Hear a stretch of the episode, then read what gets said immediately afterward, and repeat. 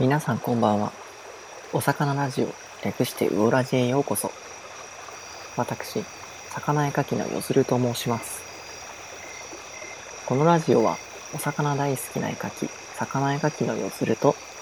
絵を通して様々なお魚について一緒に学び考えるラジオです。記念すべきシーズン1シャープ1である今回は、好飲食が魅力的な日本の淡水魚、タナゴについてお話しさせていただきます。インスタグラムに今回お話しするタナゴたちのイラストを含む作品をまとめております。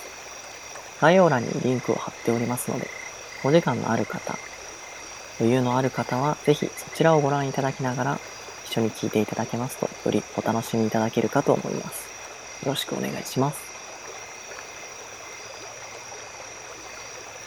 ではまず、タナゴ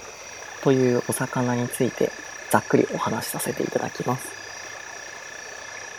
タナゴという名前は、タイ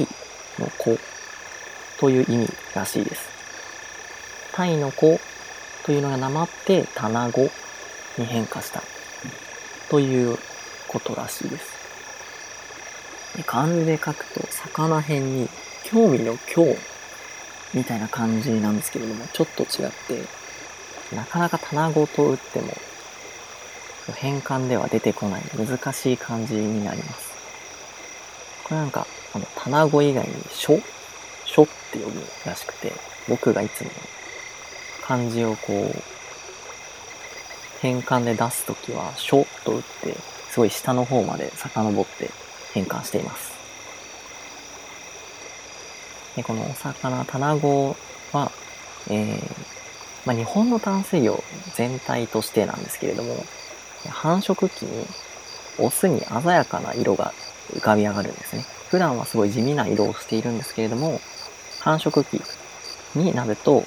メスにアピールするために鮮やかな色に変わります。それを婚姻色、婚姻というのはその結婚の婚姻ですよね。婚姻色と言いまして、それがすごく鮮やかに出るお魚たちになります。また、花の頭に追い星と呼ばれるものができまして、白い出来物みたいなポコッとしたものができるんですけれども、これも淡水魚の特徴の一つでして、繁殖期にその婚姻色が出るのと一緒に、オスの顔に追い星と呼ばれる白いつぶつぶが出てきまして、タナゴの場合はそれが鼻の頭にできます。でなおかつ左右一つずつできて、それがつながって一つに見えるような、大きい一つに見える追い星が出るのが特徴ですね。で、産卵形態、卵を産む方法がちょっと変わっていまして、皆さん貝って知ってると思うんですよね。カキとかハマグリとか、ああいった貝はもちろん海にもいるんですけども、実は川にもいまして、淡水性の二枚貝という貝がいます。そういったドブ貝やイシ貝といった二枚貝に産卵するんですね。方法としましては、メスが産卵管といわれる管をお尻からビューッと伸ばしまして、それを貝の体の中にシュッと入れて、そこに産卵するという方法をとります。で、タナゴの体の姿、形なんですけれども、フナってわかりますかね、皆さん。フナのように平たくて、縦に平たいんですね。で、全体的にひし形、横から見るとひし形をしております。だいたい大きさは平均で10センチ前後、10センチより小さいぐらいですね。と、比較的小型な淡水魚になります。世界の中で東アジア、日本を含む東アジアに多く生息していまして、でその中でも日本に、在来、もともとですね、日本に昔から生息しているのは全部で16種います。なんですけれど、うちその中で14種、もう2種を除いて全ては日本の固有種、または固有亜種と呼ばれる、日本にしか生息しない卵の種類になっているんですね。実はあんまり知られてはいないんですけれども、卵ってすごく貴重なんですよね、日本の卵っていうのは。そういった卵のお話、僕が描いたイラストの子たちですね、についてお話しさせていただきます。で今回、シャープ1で扱う卵の種類なんですけど、3種類ですね。インスタグラムの方には6種類上がっていると思うんですけれども、そのうち前から3種類、油ぼて、板せんぱら、一文字卵について、こちらではご紹介させていただきます。でまずは各種の魚のお名前について、まずお話しさせていただきます。名前と言いましても、いろいろお魚には名前がありまして、和名や学名、また英語名なども存在しまして、もちろんその日本語で呼ばれている名前と、海外で呼ばれている名前、例えばマグロだと、日本はマグロと呼びますけれども、英語だとツナって言いますよね。学名も一応ツナなんですけれども、そういった感じで、いろいろ一つの種類のお魚とっても、いろんなお名前があるんですけれども、そういった中で、今回和名と学名についてお話ししていこうかなと思います。和名と学名、簡単に説明しますと、和名っていうのは和風の和に名前ですね。日本で呼ばれる、一般的に広く呼ばれる名前のことを指します。学名というのは、学術的な、専門的な分野で、よく使われるんですけれども、すべてラテン語で表記されていまして、ちょっと難しくて読み方とか意味とか全然ピンとこないんですけれども、ラテン語を使うことによって、全世界ですね、共通で、なんちゃらこうちゃらっていう、名前を共通で認識できる名前ということで、ラテン語で共通の名前をつけている。つまり学名はアメリカでも日本でも中国でもヨーロッパでもどこでも一つの種類に対応する学名は一つなので、どこに行っても学名でお魚の名前を指し示すことで、その魚だってどこでもわかるという便利なのかちょっと微妙なところなんですけれども、そういった名前が付けられているんですね。その2つについてフォーカスしていこうかなと思います。で卵は16種いるというお話をしたと思うんですけれども、3つのグループに分けることができまして、卵属、バラ卵属、油ぼて属に分けることができます。1種類目に紹介する油ぼて、油ぼて属ですね。名前の通りに属していまして、油ぼて属はタナキヤという学名がついています。タナキヤなんちゃらなんちゃらは油ぼて属に属しているお魚になりますね。このタナキヤっていうのは、ピンとくるかなと、日本人ならね、ピンとくるかなっていう感じなんですけども、田中さんから来てまして、こういった感じでその学名に人の名前をつけるっていうことは、しばしば見られることで、こちらもその日本のすごく著名なというか有名な学者の田中さんから名前をつけているそうです。油ぼてというお魚ですね。名前漢字で書くと油、三髄に自由の由ですね。油に帆、帆船の帆ですね。船の帆の帆に、手足の手で油ぼてと書きます。このぼてという後半の部分は、卵の地方名、卵をぼてと呼ぶところがありまして、そこから来ています。この前半の油は、この油ぼてが油のような渋い色合いをしているというところから付けられた名前だそうです。学名なんですけども、インスタグラムの説明欄ですね。書いてあるかと思うんですけれども、タナキア・リンバータと呼びます。こちらラテン語で、タナキアはさっきのね、油ぼて族の田中さんから来ているという話なんですけども、この後半のリンバータっていうのは、ラテン語でリンバーティスかね。縁のある、変縁のという意味だそうで、この絵をね、見ていただけたらわかるかもしれないんですけれども、後ろのヒレのところに縁取りがありますよね。黒で縁取られたヒレになっていまして、それを指しているのかと思います。で次ですね、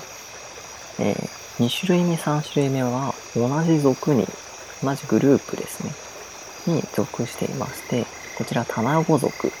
に属する2種、イタセンパラと一文字タナゴになります。タナゴ属の学名すごく難しくてですね、もう初見じゃ全然読む糸口すらつかめないような単語というか文字列だと思うんですけれども、読み方がアケイロニアティスと呼ぶそうです。 Google の翻訳に当てたところなんですけれども、こちら意味としては、この先頭の A、あは否定の意味らしいですね。否定とか脅威、強めるっていう意味だそうです。でその後ろに続くケイロス、アケイロニアティスのケイロスですね。ケイロスっていうのは、唇とか口、口唇を指す言葉だそうです。で、その後ろですね、ニャートスと読むらしいんですけれども、こちら、顎という意味らしくて、その一番先頭のあの否定を持ってくることで、唇や顎がないという意味になるそうです。絵をね、見ていただいたらわかるかもしれないんですけど、結構口がおちょぼ口になってまして、タナゴって。確かにこう、パッと見では、こう、唇や顎がないように見えますね。ちゃんとあるんですけれども、口はあって開いて食べるんですけれども、一見すると見えないので、そういった名前が付けられたそうです。2種類目のイタセンパラですね。イタセンパラというのは、漢字では板、普通の板ですね。線は鮮やかという新鮮の線にお腹の腹でイタセンパラと呼びます。意味としては、こちら板のように平たく色鮮やかな腹のお魚という意味だそうです。結構安直というかそのまんまの意味合いではあるんですけれども、本当にこの鮮やかなという通りですね、非常に鮮やかな姿をしています。で、学名の方に移りまして、アケイロニアティス・ロンジンピンニスと呼ぶみたいですね。意味としては、ロンジュスが長い。で、後ろのピンナっていうところが、ヒレ。足という意味から、ヒレを指しているみたいな感じらしいんですけれども、長いヒレを指しています。全体を通して読むと、唇や顎がなくて長いヒレを持った魚という意味ですね。本当に見ての通り、イタセンパラっていうお魚ってすごく後ろにある背びれと尻びれっていうんですけれども、その2つのヒレが結構他のタナゴたちに比べて大きいんですよね。なんで、そこからそういった名前がついたんですね。で、3種類目、一文字卵です。すごくこれは、わかりやすい名前だと思うんですけれども、和名はね、一文字模様なんですね。体の横に、ピンとス一筋の模様が入っておりまして、一文字の模様が入った棚子なので一文字棚子ですね。でこちらも、棚子属なのでアケイロニアティスですね。アケイロニアティスサイアのスティグマ、難しいですね。サイアのっていうのは、シアンって、みんなよく聞くと思うんですね。シアンマゼンタみたいな感じで、それと同じだと思うんですけど、青色、青暗色っていうんですかね。ちょっと青くて暗い色を意味するようです。で、後半のスティグマっていうのは斑点を意味する。だから青色の模様が入ってるよみたいな感じですね、きっと。そこから付けられたということで、その一文字の模様が青色なんですね。青色の一文字模様が入っているので、こういった名前がついたと言われてます。では名前についてはここら辺にしまして、次は体の特徴といいますか、大きさとか、体型についてのお話をしていきます。でまず1種類目、アブラボテですね。アブラボテ、大きさはだいたい4センチから7センチぐらい。10センチも満たない小さめですね、結構。海のお魚とかね、イワシとかでも10センチとか全然いくと思うんですけども、川のお魚って結構ちっちゃい子が、メダカとかもそうなんですよね、多くて。非常にこう小さくて可愛いお魚になってます。アブラボテは他の卵たちに比べてちょっと丸っこい印象なんですね。ひし形っていうので。ちょっと丸っこい印象で、実はよく見ると口にヒゲがあります。ちょっと長めの、ね、他の卵たちに比べて少し長めの口ひげがあります。普段は、褐色、茶色っぽい色をしてまして、ヒレは、黒色だったり、透明だったりするんですけれども、冒頭に申しました婚姻色ですね。繁殖期になりますと、黒い褐色から、黒に近くなりまして、少しこう緑がかった黒っていう感じですね。オリーブ色がちょっと混ざったような体になりまして、黒色や透明だったヒレはオレンジ色に色づきます。僕のイラストの方は基本的に婚姻色の絵で、婚姻色の色合いで描いていますので、そちら見ていただくとわかるかなと思うんですけれども、黒色の縁取りがされていますね。で結構渋い色合いのお魚になっております。で2種類目、イタセンパラ。イタセンパラは大きさが6センチから8センチ、最大で12センチという記録もあるそうです。結構卵の中では大型でして、12センチになるっていうのは、そうですね、他の卵と比べてもかなり大きいですね。で、体高が大きく他の卵に比べて大きいんですね。体高っていうのはその縦の長さですね、横から見たときに。つまり、すごいひし形に近いんですね、イタセンパラ。で、目も大きいです。なんで、遠くから見てもすごい可愛らしいというか愛らしい印象を受けますね。で、婚姻色。普段はもちろんというか、他の日本の淡水魚も同様、銀色をしているんですけれども、婚姻色が出た時は紫色になります。背中の方が濃い青紫色で、そこからグラデーションでこう白から桃色みたいな色に体全体が染まります。で、お腹が真っ黒になるんですね、逆に。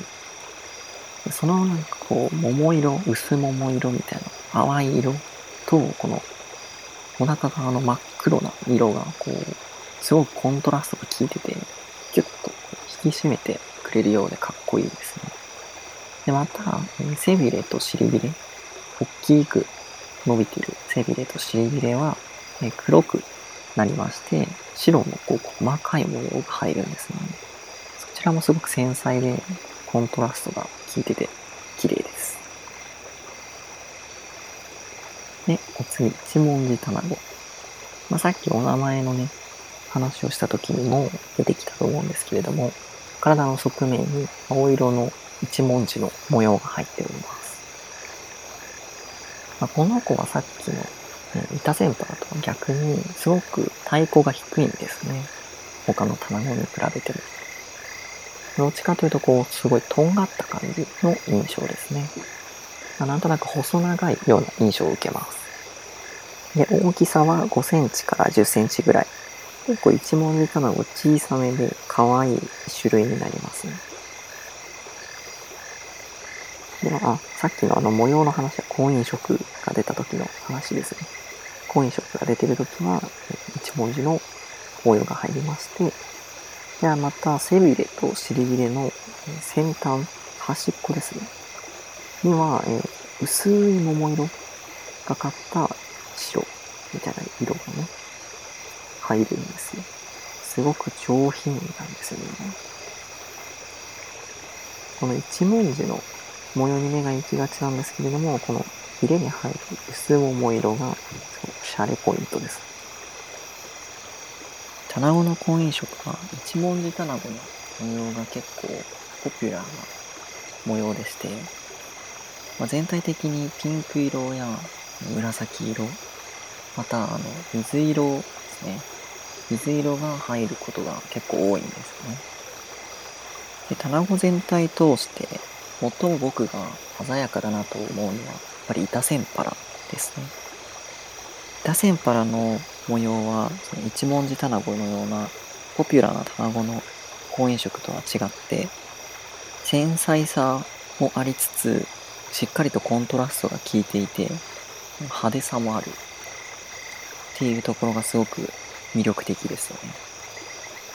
逆に油ぼてのこの渋い色合いもすごく好きで、日本の卵の中に油ぼて以上に油ぼてみたいに渋いお魚はいないんですよね。オリーブ色がかった黒、この暗色の体がすごく他の卵たちと見比べてすごく目立つんですよね。一緒の水槽に入っていると。なんですけど、よくその黒い油ぼてを見ると、ヒレに入るオレンジ色がすごく鮮やかで、差し色としてすごい一匹でとても存在感があるお魚になっているんですよね。そこがすごくこの子の魅力で、今回はこの3種取り上げたんですけれども、結構バランスよくポピュラーな一文字卵、逆にすごく尖った油ぼてと板センパラ、それも一番鮮やかなものとかなり渋いものを取り上げることができて、すごくバランスの取れた3種なんじゃないかなと個人的には思っています。では今回のまとめに移りたいと思います。卵の特徴ですね。卵の特徴はもともとタイの子というものがなまった名前ですね。体の大きさは平均で10センチ未満の小さめの種類です。で、形は船のように縦に平たくてひし形をしていることが多いです。で、繁殖期にオスに鮮やかな婚姻色が出まして、また追い星という白い粒々が顔に出るのも特徴ですね。で、産卵方法が淡水性の二枚貝の体の中に産卵するという変わった産卵方法を持っています。で、日本に生息する卵は16種で、うち14種が固有種、固有亜種です。油ぼて、油のような色合いのぼてという意味でしたね。で、ラテン語、学名の方は縁のあるという意味を持った学名が付けられています。学名や、名前、和名の通り油のような渋い色合いをしていまして、背びれと尻びれの縁に縁取られたような模様があるのが特徴ですね。で、普段は褐色のような色をしているんですけれども、婚姻色が出ますと黒っぽいオリーブがかった黒色に変化していきます。板センパラですね。板センパラは板のように平たく鮮やかな鼻を持った魚という意味でしたね。学名の方は長いヒレを意味していました。名前の通りにヒレが長く、他のタナゴたちより長くて、かつすごく鮮やかなんですね。大きさもタナゴの中ではかなり大きめというちょっと特徴的な一種でした。で、最後に一文字タナゴ。名前の通り一文字の模様が入ったタナゴです。学名の方は青っぽい色の斑点、模様があるというような学名が付けられていましたね。で、体がすごくスマートな形をしていまして、とんがったような形の姿をしています。で、名前にもある通り、体の横に長い一文字の模様が入っているのが特徴ですね。比較的ポピュラーなタナゴの好印色になっています。いかがでしたでしょうか。今回はタナゴ類のお魚その1なんですけれども、ちょっと長くなったので前後編に分けて説明させていただこうかなと思います。なので今回は前編ですね。タナゴたちの特徴から名前の由来、そして体の大きさや体色についてのお話をさせていただきました。次回の後編では彼らのアブラボテ、イタセンパラ、一文字タナゴの生態や生息状況などをお話しさせていただこうと思います。ではまた次の放送でお会いしましょう。さようなら。